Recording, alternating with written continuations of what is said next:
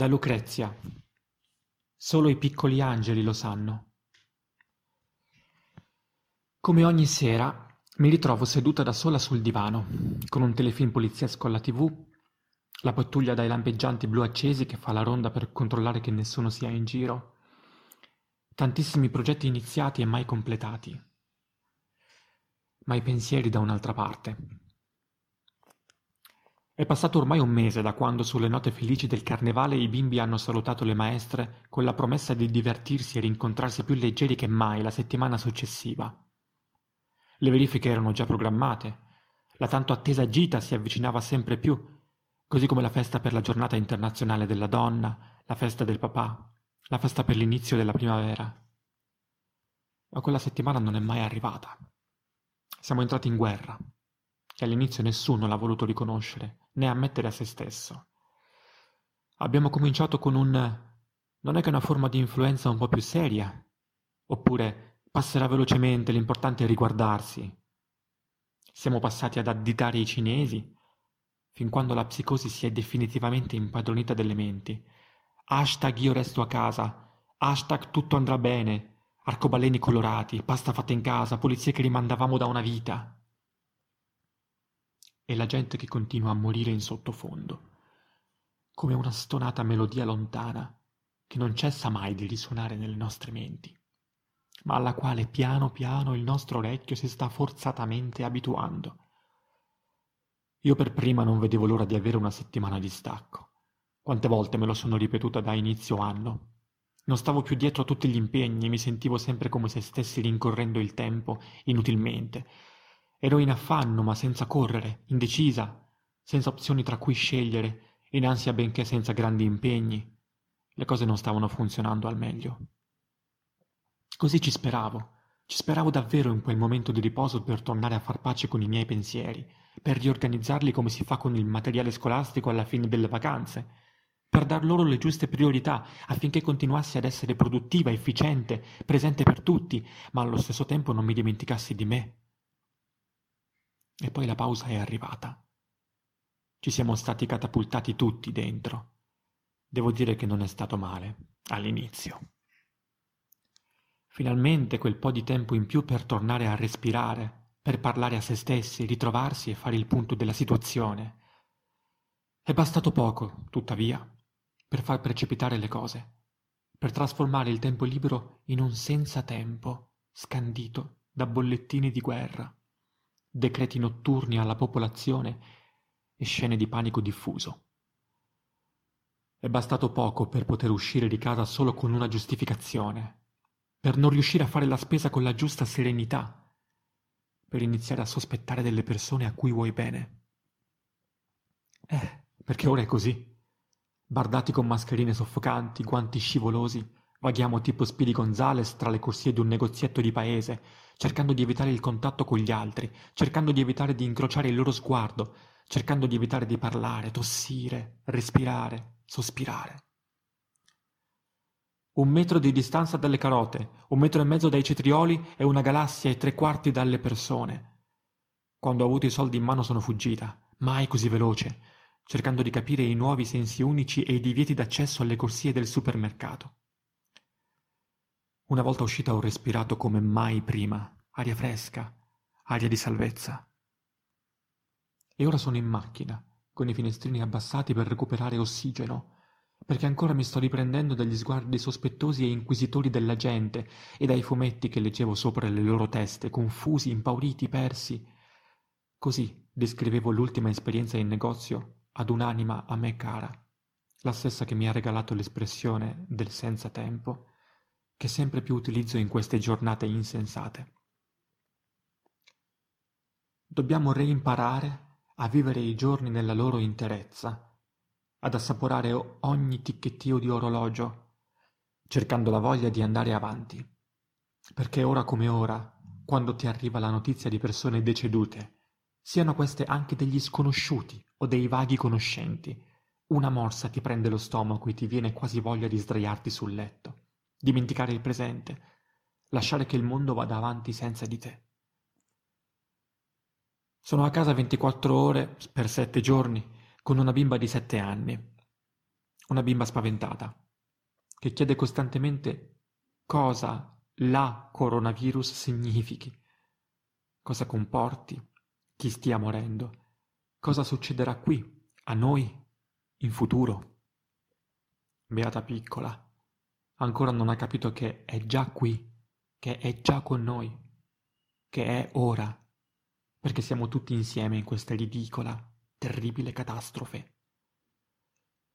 La piccola mi chiede delle sue care maestre, quando potrà vederle ancora percorrere insieme nel giardino della scuola, se potrà consegnare loro il lavoretto di Pasqua che stiamo preparando, se faranno la verifica di inglese per la quale da un mese si sta preparando. Non chiede molto dei compagni, forse è tranquilla perché tanto al TG non fanno che dire che muoiono solo vecchi, adulti. Forse i nostri piccoli angeli sono ancora capaci di stare in contatto l'uno con l'altro anche a distanza. Perché sono empatici sanno cosa provano gli amici, sanno come stanno affrontando il momento. Noi adulti, invece, ci troviamo in difficoltà. Stiamo iniziando a dimenticare il calore degli abbracci. Io che non ne ho mai voluti e tantomeno dati. Ora immagino il momento in cui potrò rivedere alcune persone speciali, per avvolgerle con lo sguardo, abbracciarle con le mie parole, scaldarle con un sorriso. Iniziamo a rivalutare ogni momento dato per scontato fino al mese scorso, gli incontri rimandati, le chiamate silenziate, le occasioni perse. La distanza forzata comporta anche questo, una riflessione su ciò che è stato, gli errori commessi, le potenziali svolte future. Ogni giorno devo inventarmi attività per occupare il tempo. Devo diventare, senza esserlo davvero, maestra, mamma, cuoca, animatrice, allenatrice compagna di classe, poliziotta, parrucchiera, donna delle pulizie. Devo pensare a cosa leggere insieme, quale dettato fare, che tabellina studiare e che esperimento provare. Devo tranquillizzare questa piccola anima senza minimizzare troppo. Devo spiegare senza creare pregiudizi, perché già ci pensa la televisione ad attaccare e trovare capri espiatori ogni giorno. Che la situazione è grave, ma ne usciremo. La gente muore, ma stiamo cercando una cura. Siamo chiusi in casa, ma il sole splende e fa crescere le prime margherite e violette che per una volta non saranno subito calpestate e potranno abbellire un po' il quadro che vediamo dalla finestra. Cuciniamo insieme la ecosostenibilità, guardiamo nuovi film per fingere di essere al cinema, dipingiamo per affinare la manualità in modo divertente, riordiniamo per prenderci cura di noi stesse, perché l'ordine esteriore si rifletterà in un ordine più sottile, interiore, di sentimenti e idee. E ora ce n'è davvero tanto bisogno. Poi litighiamo, ci scontriamo, ci arrabbiamo, perché come sardine in scatola siamo costretti a condividere un piccolo spazio, perché la convivenza non è facile, perché ognuno vive bene nella propria quotidianità solo grazie alla possibilità di ritagliarsi degli spazi per sé che vanno poi a bilanciare e riequilibrare la vita familiare. E così è questa la mia preoccupazione. Da un lato l'istruzione, che ne risentirà senza dubbio, soprattutto ai più bassi livelli di scuola. Dall'altro lo sviluppo di un'intelligenza emotiva, l'espressione di emozioni, preoccupazioni e idee, l'esorcizzazione del, nos, del mostro, per non creare una fobia, ma lasciare solo un'importante lezione di vita. E allora ecco che forse questo senza tempo, monotematico, non è così poi insensato. Mi dico, mi dicono che deve servire ad altro. La primavera, che sboccia, scalda, scrivo sempre a quella cara persona, prova a scongelare gli animi ancora intorpiditi, metabolismi bloccati in sculture di ghiaccio, pensieri incupiti ci mostra la via verso la nuova luce, da guardare con riconoscenza e speranza, per avere un nuovo atteggiamento da mostrare al mondo quando la guerra sarà finita. E sconfiggere il virus sarà aver vinto una battaglia. Quel che determinerà se la guerra sarà vinta o persa sarà ciò che rimane in e attorno a noi. Che cosa avremmo imparato? Come ci saremmo evoluti? Su cosa decideremo di concentrarci, se sul nettare della vita o sulla polvere che lo nasconde? Il momento va sfruttato. con i bambini così come gli adulti, per portare un diverso insegnamento, per far riflettere e lasciare che ognuno trovi il modo di tirarsi fuori. Ora che siamo in una fase di transizione tra un prima e un dopo diversi tra di loro, imparare ad esprimersi, a concretizzare la propria sensibilità, imparare ad amare, a lavorare per la collettività è di vitale importanza. Perché torneremo a vivere Torneremo ad avere una routine diversa da quello di letto frigo compiti divano cartoni. Inizieremo a ricostruire una normalità con nuovi principi e nuovi valori e sarà allora che si vedranno i frutti di questa guerra. Si vedranno quali fiori sbocceranno. Verrà poi il momento di fare i conti con la politica, con l'Europa, con le persone che ci hanno abbandonato, con quelle riscoperte e i nuovi arrivi. Verrà il momento di fare un nuovo bilancio delle aspettative, togliere qualche impegno e dedicare qualche caffè in più agli amici, o se non si può dedicare loro un saluto, una buonanotte inaspettata, un pensiero sincero. Verrà infine il momento in cui tutto questo sarà passato, ma avremo imparato a guardarci dentro e allora saremo più forti.